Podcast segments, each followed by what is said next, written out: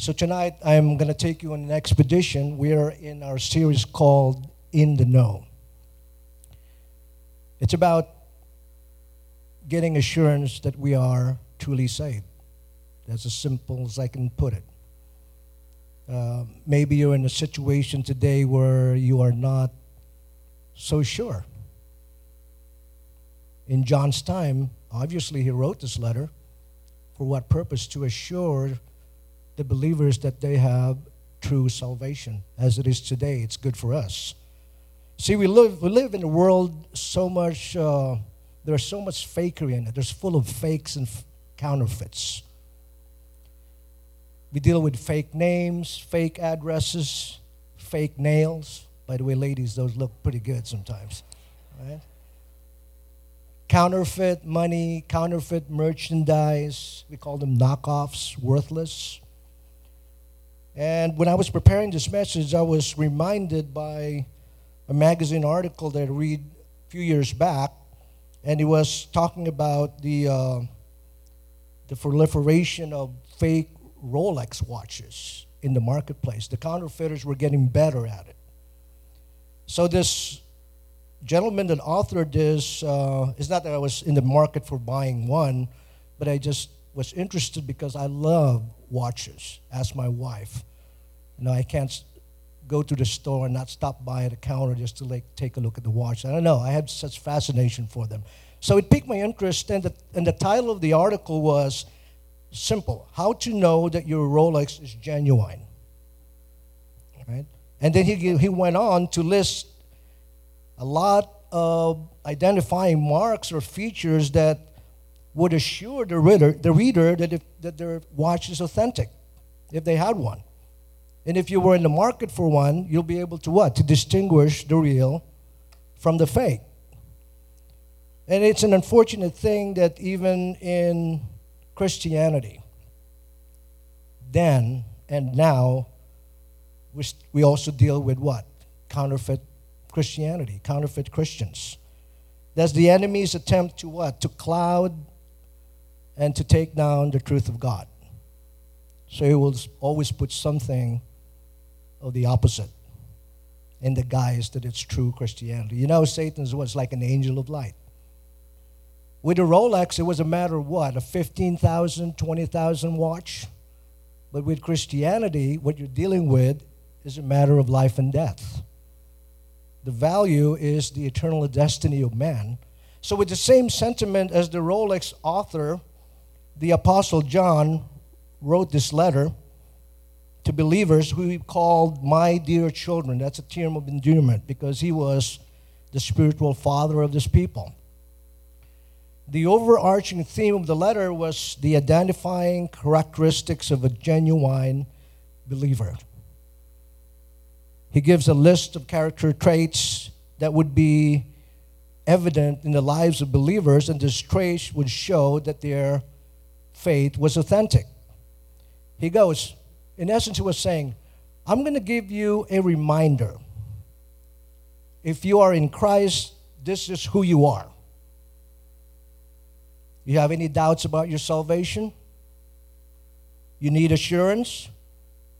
Go take a look at the list that I provided you. Like Pastor Paul said this morning, you need to examine yourself, and those people around you need to examine themselves if you claim to be believers, go to the list, and if you measure up against the list, you passed. You're taking a test, like Pastor Paul said. When you pass, you're what? You're in the know. Right? When you're in the know, you gain assurance. You see, mere profession of faith in Christ does not necessarily mean that you possess Christ. Would you agree? Right? There's a big difference between just professing it and truly possessing it. When you possess Christ, it will show itself true in your life. It would manifest some kind of an evidence in your life that you are truly saved. In the past few weeks, we were looking at this identifying characteristics of a true believer. Many of, of, of, of those things have been discussed already, but we can at this time probably sum up three major categories. Number one, major characteristic of a, of a, a true believer is this it's about what you believe. You're going to have to take what we call a doctrinal test.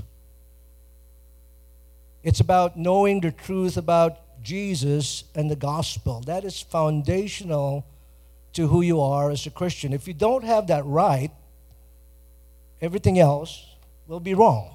You start there. And the next two characteristics that you have to look at would be related to your behavior. The first one would be how you live your life. And we got a taste of that this morning from Pastor Paul. And when uh, Pastor Hurtado and, and Lopez were preaching, you have to take a look at how you live your life. It's the test of what? Of your righteous conduct, your obedience. Do you pass that? And the third one, which we're going to discuss tonight, is the, what we call the relational test. This is about how you love the brother. It's your relationship within the family of God. To sum it up, this is what you do. If you claim to be a Christ, a believer in Christ, what you believe about Jesus, how you live your life, how you love God's children will show who you really are. That's the, that's the summary there. That's the statement. So tonight we're going to pick up in the book of First John, uh, chapter 3. Before we do that, uh, let's uh, go into a word of prayer and. Um, we'll ask that we will give God's word our earnest attention tonight. Let's pray. Gracious Father, I ask that uh, your word be proclaimed with power and clarity tonight. I ask that you prepare our hearts and our minds to receive your word with great joy and great attention. Help us to set aside anything that would hinder us from hearing you. Set aside anything that would not allow us to see you in your, in your majesty. Allow your word to be the magnifying lens wherein we can truly, truly meet you tonight. Move us in our hearts not only to hear, but move us into action. Uh, let the truths that we hear be truly be put in practice in our lives. We pray this in Jesus' name and for his sake. Amen.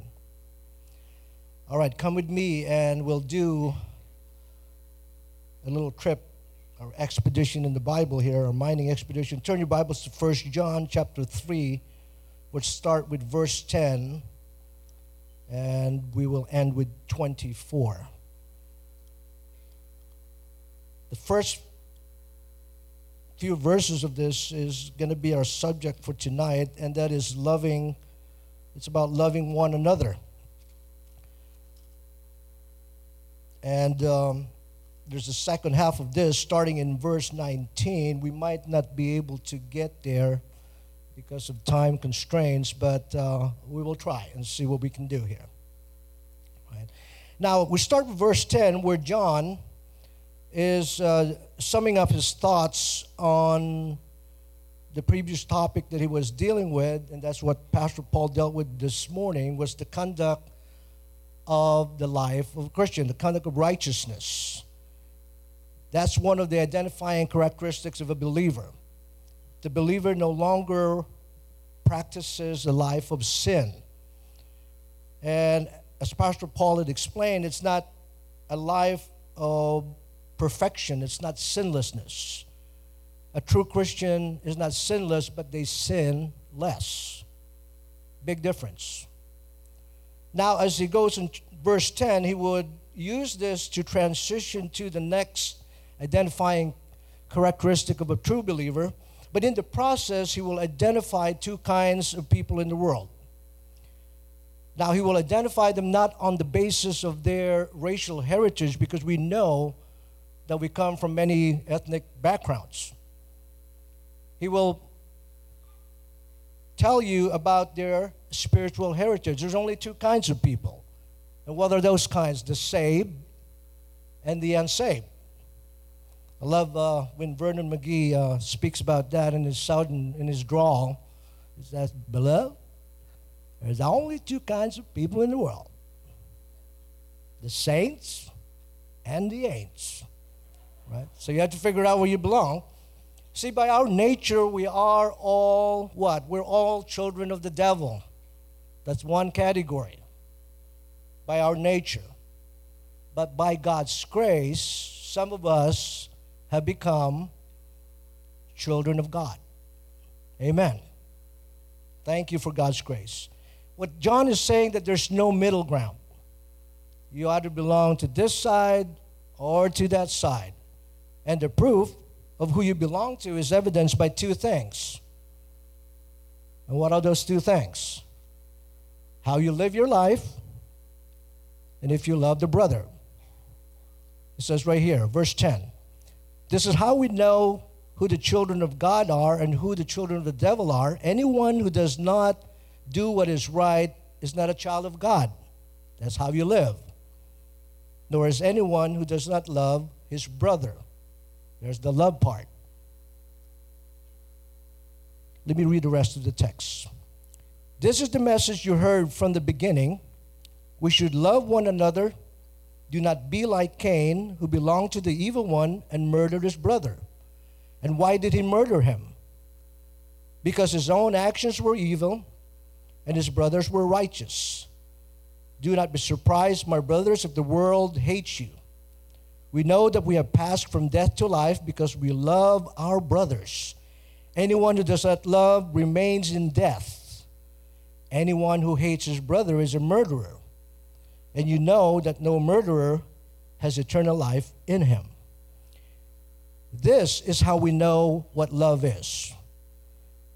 Jesus Christ laid his life down for us, and we ought to lay down our lives for our brothers.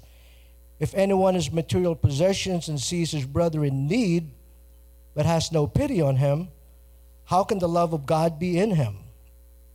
Dear children, let us not love with words or tongue but with actions and in truth. This then is how we know that we belong to the truth and how we set our hearts at rest in His presence. Whenever our hearts condemn us, for God is greater than our hearts and He knows everything. Dear friends, if your heart does not condemn you, we have confidence before God and receive from Him anything we ask because we obey his commands and do what pleases him. And this is his command to believe in the name of his Son, Jesus Christ, and to love one another as he commanded us. Those who obey his commands live in him, and he in them. And this is how we know that he lives in us. We know it by the Spirit he gave us. Now, as we look into the second half here of chapter 3, as we finish this up, like I said, we are getting into one of the other identifying characteristics of a believer. And this is based on your love life. How's your love life? It's about the love for your fellow believers, mutual affection within the family of God. Now, in dealing with this, uh, with this subject, John would show a contrast between two things love and hate. And based on this contrast, we'll, uh, this contrast, we'll have two major points that I would like to share with you tonight. And point number one is we will examine the characteristics of hate. And we will see why hate has no business in the family of God. Point number two, we will examine the characteristics of a true Christian love love for one another and love for other believers. Now, picking it up from chapter 3 here, um, you know, this message of love one another has been spoken of so many times. We've read it. Right? It becomes too familiar for us. Too familiar enough that we don't really put any more credence to it. It's become a what? A cliche. It's part of our what? Christianese. So this, I hope, I'm hoping that this is going to make it real for us tonight because um, the opposite of love the absence of love was what? Is hate. When there's a lack of love in, in people's hearts, what happens? Hate moves in. Right? So, John, in, in, in the first, uh, in verse 11, he says, is that I need to remind you of something. You need to go back to the basics. You're having doubts about your salvation. You need assurance. You need to go back to basics. Stop. Rewind the tape, right? Let's go back to the foundational truths that we brought you at the very start. It was a true message about Jesus, it was a true message about salvation, about sin, about redemption, and about Christian conduct. And that message does not change at all. That message has not changed, it will not change, and it will never, ever change. It can't be altered. So go back to it. It's the same message that you've accepted and believed. While you were still in darkness, that's the message that brought you what? Into the light. It brought you forgiveness. It brought you eternal life. It's first-hand knowledge from the Lord Jesus Christ Himself, so you can trust it to be true. And that message included one command, and that command was we should love one another. It didn't say we should try to love one another. And it didn't say we hope to love one another. It says what? we should love one another. It's not a suggestion, it's a command. Yeah, I believe John remembers his conversation with Jesus, and he recorded that in John 13 when Jesus said to him, And you command I give you, love one another as I have loved you. So you must love one another, but this by this, if everyone will know that you are what? You are my disciples. Again, there's the evidence. Here's proof positive that you're mine and you have eternal life because you what? You love one another.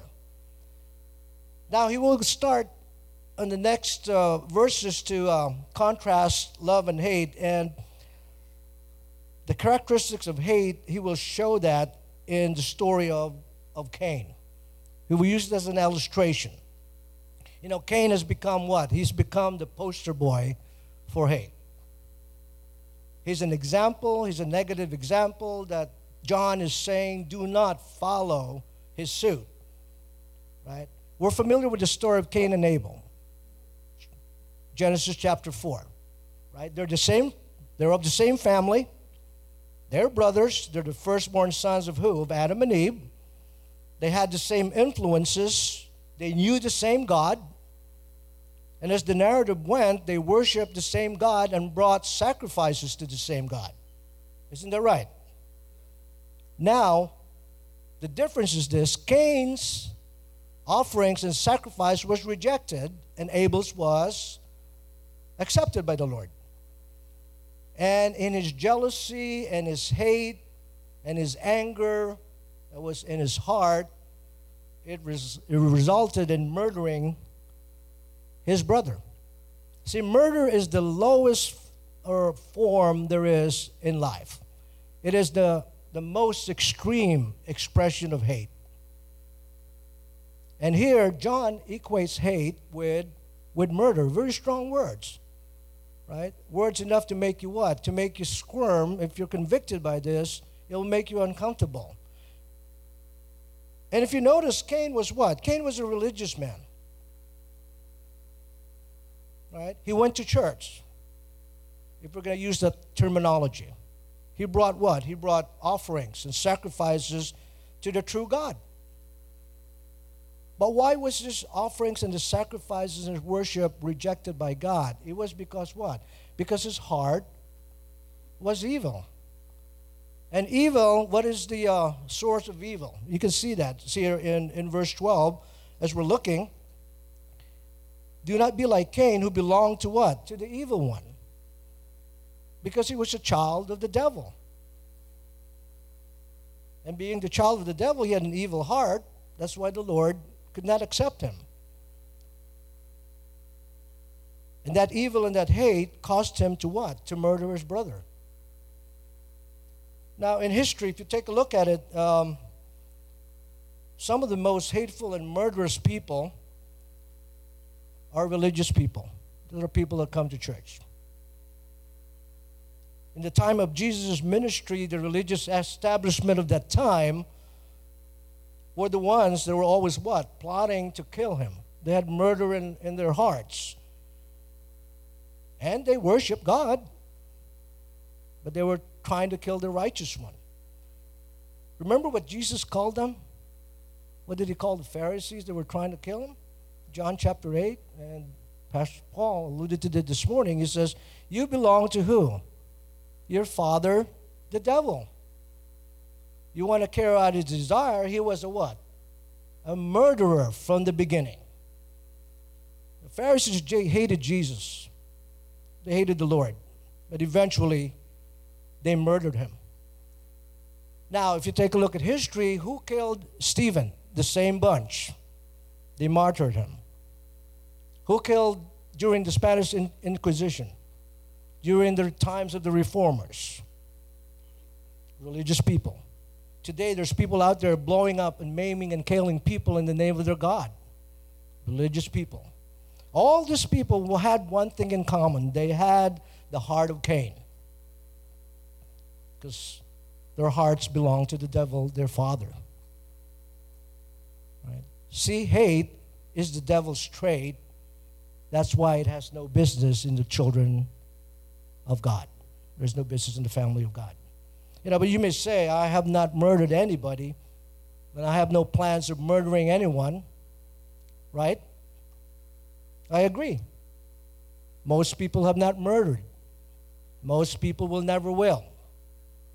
But let's take a look at verse 15. Let's just go down a bit. It says, Anyone who hates his brother, obviously he's talking to who? A believer, right? Anyone who hates his brother is a murderer, and you know that no murderer has eternal life in him. Hate has no business in the family of God. what John is saying here is not the act of murder, it's the murderer's heart, the attitude that hate brings. If you have a hateful heart, you might as well have been guilty of murder. Right? When Jesus talked about murder in Matthew chapter 5, he said, Anyone who hates his brother is a murderer he says, if you commit murder, you are what? You're under judgment. If you have anger and hate for your brother and you curse him out, you are under the judgment of hell. Matthew 5 21, 22. So, hate is what? Is the moral equivalent of murder. You might as well been, might as well just done it if it's in your heart. It's almost the same thing as when you said about if you look at a woman with lust in your eyes, in your heart, you're what? You're guilty of adultery. Pretty much the same thing. Hate comes in many, many forms. Murder is the most extreme expression. Let me ask you this Have you been hurt have you been disappointed and wronged by a brother or a sister? How do you react? Do you harbor resentment, bitterness?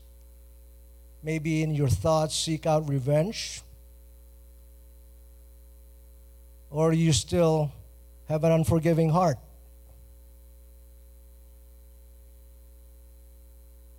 That's a form of hate. That has no business in the family of God. Forgive as the Lord forgave. Isn't that what the good word says? What about prejudice? Can you see past the color of the skin of a brother? I'm not just talking about Caucasians and Africans, vice versa. Prejudice goes both ways. I can be prejudicial to you. I don't know, am I brown or yellow? no matter what color. And prejudice is not limited to skin color. It's, it, it, it goes, there's prejudice with socioeconomic status as well. Education, vocation. Would you hang out? You're a white collar person, would you hang out with a blue collar person? Some people won't. That's a form of hate. Do you have a condescending attitude towards a brother?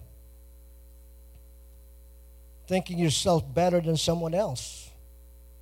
Have you lashed out in anger? Have you said an unkind word? You know, when they say sticks and stones may break my bones and words won't hurt, hurt me, that's a lie. Right? Words cut deep. Words kill the spirit.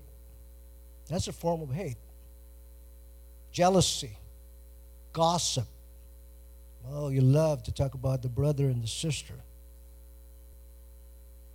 Here's one thing. That's why I come on Sunday nights and I can see this is the elect. Right? Do you have a hunger or a longing to be with God's people? Legitimate question, right? If you don't, you don't love Him. Every chance you have, would you like to hang around God's people? Or would you rather hang out with the world and do the things of the world? Now, I can give you, I can go on and on here and give you a lot more than that, what I just gave you in the subtle forms of hate. If you're in God's family, you know, these hateful attitudes are incompatible for who you are hate has no business in God's family. I just want to clarify that uh, what he says in verse 15, and it says, And you know that no murderer has eternal life. A lot of people kind of get that wrong. It doesn't mean that the sin of murder cannot be forgiven. That's not what it means Right? no murderer can have eternal life. What that means and what John is saying is that he's not talking about the basis of salvation there because the basis of salvation is what? Is God's grace through our faith in Christ. And a truly repentant murderer can get forgiveness for all the murder that is done. True? Remember, remember Paul? He persecuted the church, he murdered Christians. He was the biggest blasphemer and the biggest murderer of them all, and God gave him grace and God used him in a mighty way. He got forgiveness. What John is saying here is that an unrepentant and a murderous heart is the evidence that shows that you don't have eternal life. That's why a murderous heart has no business in God's family because it will show that you do not possess eternal life. It's not about the basis of your salvation, but it's what? It's the evidence of your salvation. Now, John moves on and um, he talks about the world hating believers. They'll hate you, they hate me because they follow whose example? Cain. And what was Cain's motive for murdering his brother? Is that about uh, the jealousy played a part in that? The rejection played a part in it. Well, what was it? What was the, the motive? He killed him because he hated what? He hated his righteousness. The world hates your righteousness. When you become a child of God, You've been transformed. You've been what? Plucked out from the world. You've been separated from the world. You are now clothed in the righteousness of your Savior. And Jesus said in John 15, He says, If the world hates you, it's because they hated me first. You represent Jesus now if you're a child of God and you represent His righteousness. And throughout history, the world has always hated God and his righteousness. So don't be surprised. Right? You know, the world is, uh, does a pretty good job of hating believers. Would you agree? There's a lot of persecution out there nowadays, and there's a lot of mocking. Even here in our very own United States, I've, I've experienced mocking as a Christian. In one of my workplaces, I'm just going to make this long story short, they used to call me uh, Jesus freak. They used to call me Bible thumper man right? And every time they uh, would do that, they do it in a joking way, but there's no, there's, there's mocking behind it. And I would just respond by saying, well, thank you for the compliment. Right? And that puts an end to that. Right? Truly, it's a compliment. I think to be called a Jesus freak is a compliment. Right? Would you, would you mind be, being called Jesus freak? I don't think so. It's a compliment. Right?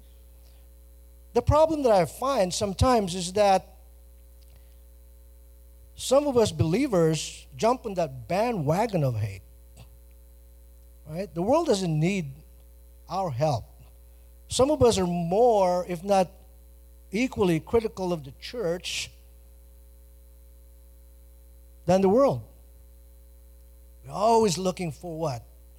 We're busy looking for faults in people. Brother so and so, sister so and so. Right? We're looking for the, oh, the church is doing this. It's wrong. It's wrong. We've, we become the biggest critic of the family. That's not what a child of God does. That's hate. And hate is no business in the family of God. When you hate on believers, when you're hating on the child of God, who you're really hating on? If you know the story of Paul, when he was still called Saul, and he met the Lord Jesus Christ on the road to Damascus, what did the Lord ask him? Saul, Saul, why are you persecuting me? Right? When you hate on your brother and your sister, you're hating on your Lord and Savior if you are a child of God. If you're not a child of God, it wouldn't make any difference. It comes natural for the world to hate the brothers and the sisters. And I'm just going to give you one more thing about this uh, matter of hate. We looked at murder, we looked at hate, we're looking at the subtle manifestation of hate called indifference. Verse 17. If anyone has material possessions and see his brother in need but has no pity on him, how can the love of God be in him? That's indifference. See a brother in need, and you know that you have the ability and the capacity to help him but you just, what, what do you do? You send him away with your, with your best wishes and you tell them, I'm to pray for you. Might as well have said, I don't care. I don't really care. I can't be bothered. Be on your merry way. I'll wish you well. That's the same attitude that uh, the religious people in the story of the Good Samaritan displayed, wasn't it? Pastor Sean preaching that the priest, the Levite, story of the Good Samaritan. I can't be bothered. I don't really care. Right? I'm not going to help a person in need. But the Samaritan, he said, you know, I can't let this go. I'm able to help this person. That's the attitude. That's an attitude of love. A hateful heart is an indifferent heart. Hate has no business being in God's family.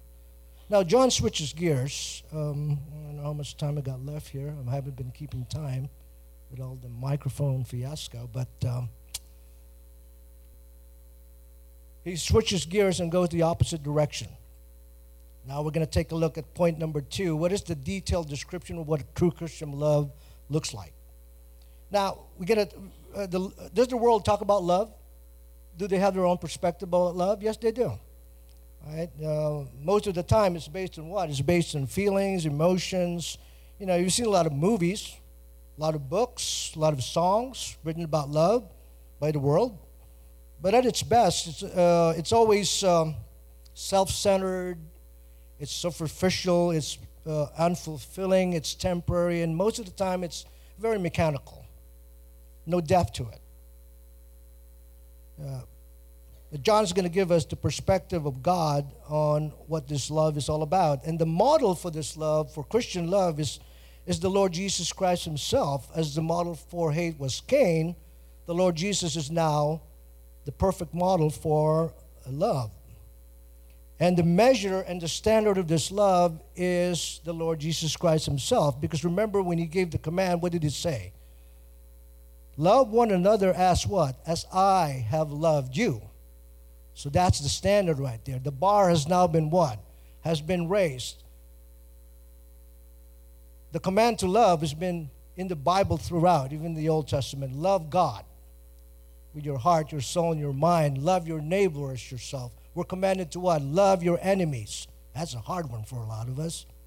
Right? Love the lost. Love God's word. But this is a specific command. Love what? One another. And this act of love is to be modeled on the act of love that Jesus displayed on the cross. And what did he do? Verse 16 this is how we know what love is. Jesus Christ laid down his life for us. It's a sacrificial kind of love, it's a self denying kind of love. It's about willingness to give up what's precious to you for the sake of who? A brother and a sister. John 15, 12, 14, the Lord Jesus said, My command is this love each other as I have loved you. He says it again. Greater love has no one than this to lay down one's life for one's friends. You are my friends if you do what I command. Now he's telling us, love the way I did. I laid my life down for you, and you be ready to lay your life down for your family, your brothers and your sisters in the household of faith.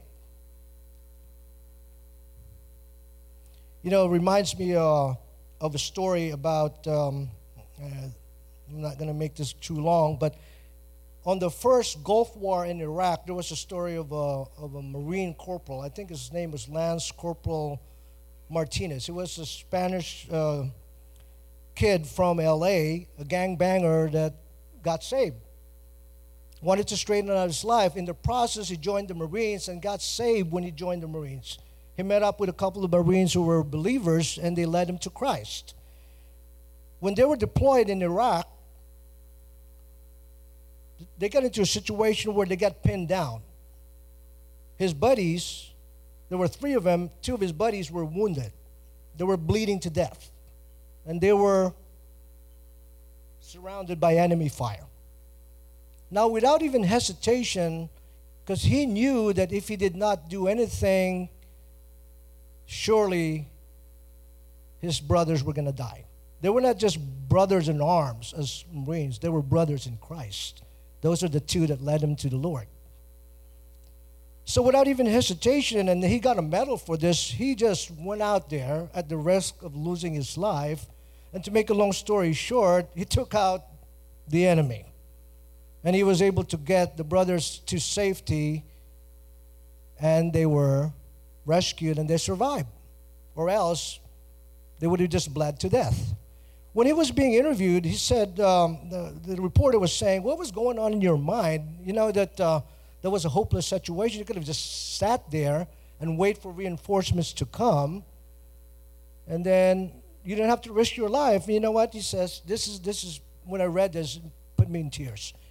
He goes, You know, I was given so much love by my God that he sent his son to die so I may live right? Didn't have any qualms about the answer. I said, I did not see any other way. I could not let my brothers die. It was the natural thing to do. That struck me. He says, he didn't say it was the right thing to do. He says it was the natural thing to do. Loving the sacrificial and self denying love of Christ was now a part of him. It was, it was the natural thing to do. No questions asked. Now, you and I may never have that opportunity.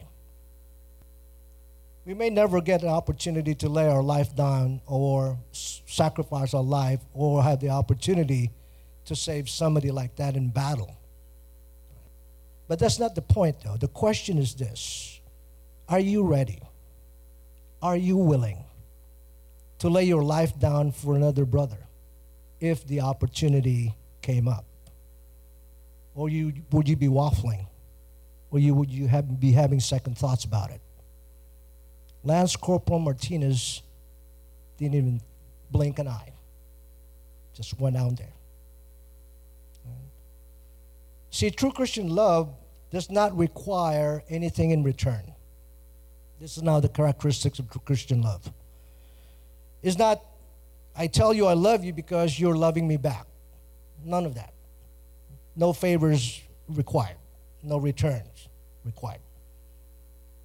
I love you only if you love me back. I love you if you do me favors. No, that's not true Christian love. They call that unrequited love. Does not require any returns. True Christian love is also what? Unconditional. He does not care how much he has been offended, disappointed, hurt, sinned against. It's unconditional. It forgives, it forgets. The Lord Jesus never required a return for the love that He showed for us.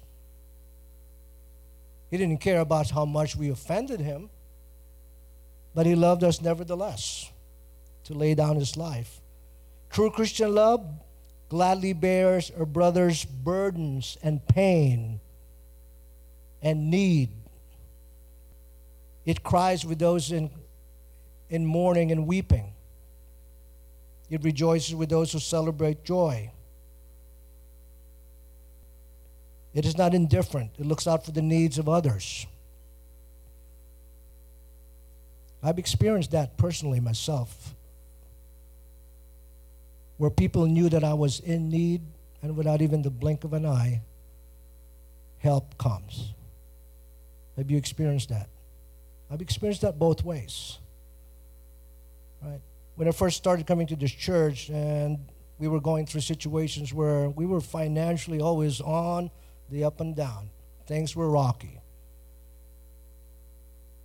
I've experienced so many times. I tell people, just being honest, how are you guys doing? Oh, we're doing okay, but not so okay. What's the not so okay part? Bills aren't getting paid. Without a word, here, maybe this will help. Without even blinking an eye. Now I find myself doing that, and it's natural. Don't line up in the back after the service. Only when I can. True Christian love is also tough. What I mean by tough, it's tough on what? On sin. It's tough, it's tough on error. You know, the mo- one of the most unloving and unkind thing that you can do is to ignore sin and to ignore error. Just to keep the peace. Don't want to stir the pot, so I'm just let him let him be. I'll just put blinders on. No. That's unkind. That's unloving. You know, you may say that this is hard. Uh, you know, it's hard to love, Leo hard to love like that. Oh, you have no idea what I'm going through with these people. Only if you knew what these people are like. You know what I say to that? Even though I haven't met them, I know them. And how do I know them? Because they were imperfect just like me. They're unlovable just like me. Maybe they're full of warts, just like me. But I know this they're blood bought. They're covered by grace. They're forgiven. They're the saints that are heaven bound. They're family. I'll tell you, love him anyway, no matter what. Love them God's way, not your way. Right? You have to remind yourself, uh, and I'm just going to close this up. You have to remind yourself of the process of your salvation. When you get saved, when a person gets saved, something happens. It's called what? Transformation, right? The old is gone, the new has come. The Holy Spirit takes residence in your heart. And what happens then is that God's love is shed abroad in your heart. Romans 5 5.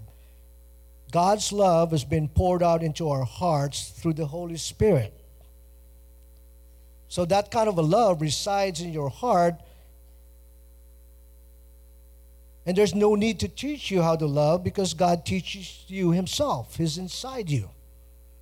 1 Thessalonians 4, Paul says, Now about your love for one another, we do not need to write to you or teach you, for you yourselves have been taught by God to love each other. This is a supernatural kind of love, and it's the reason why we cannot love others is because what? We try to do it in our own flesh. What we need to do on any spirit led activity is what? Turn on the power. But sometimes we don't plug it in, and we wonder why we're not able to do it. Galatians 5:26 when it lists the fruit of the spirit, what is the first one it lists? Love. For the fruit of the Spirit is what? Is love, joy, patience. Love is the number one. See, God hasn't only given you His love, He's given you the ability and the capacity to, to love other people. All you need to do is what? Plug in the source, the Holy Spirit, turn it on, and in the profound words from that great pillar of theological foundation called Nike, just do it. Take their advice, just do it. Don't make this phrase, love one another, just a familiar phrase. Right? Don't make it just a nice cliche or a nice sentiment to be admired or a noble virtue to be talked about preached about, taught in Bible study classes, and then you do what do you do with it? Set it aside now. Don't do that. John says, No, no, no. He's closing this out. He says, Here's my final instruction to you. On this matter of loving one another, let your talk be evident in your walk. Verse 18 Dear children, let us not love with words or tongue, but with actions and in truth. Let your talk be evident in your walk. A profession of love without action backing it up truly means nothing. It's meaningless. Right? So, your loving action towards your brothers and your sisters is the testimony to the world that you are what? God's child. Loving one another is a characteristic of a true believer. It's testimony to yourself. That's what it's saying. You're in the truth. You have assurance for yourself that you have eternal life. I don't have time to develop the uh, rest of the chapter here, but I'm just going to tell you. I think this is the heart of the gospel. This is God's heart. Love is God's heart. The heart of the gospel is about God's love and giving, self denial, self giving. So I'm going to ask you a couple of questions here, just in conclusion. Do you know and believe in the true Jesus? have you received his gift of salvation? If you're not sure and if you don't know him, the next two questions I'm going to ask you is really not going to matter. So if you don't know him, there's a lot of people here that do. Talk to me. Talk to the people here in front or the people next to you. I said, I want to know just Jesus if you're here and you don't know him. If you know him, is your life characterized that you know Him? How do you live your life? Is it glorifying to Him? Is it honoring to Him? Does it show that you're a child of God? And question number three how's your love life? You know, if they were to come here and arrest you today and try you for a crime of loving the brother, will you be convicted guilty? Beyond the shadow of a doubt. Is your life characterized by a habitual love for the brother? If it's not, you need to examine yourself. Do you pass the tests? If you're passing the test, praise God. Continue on. If you are failed or lacking in these matters, don't leave guilty. Don't leave beat up and shamed. God never wants to leave you there because His grace is always greater. Look to God's grace, look to Jesus, look to the strength and the power of the Holy Spirit. And where do you start? On your knees. Father, thank you for your word. Thank you that it speak to us in many ways. We thank you that your grace is greater than our sin, is greater than our failings. And Father, we look to you for strength in our day to day walk as we love fellow brothers and sisters in Christ. Be with us for the rest of the service as we share and celebrate the Lord's table. May we truly look into our hearts if we are passing the test before we take the elements. And if we need correction, Father, speak to us. You are gracious, you are forgiving, and you are kind. We pray this in Jesus' name. Amen.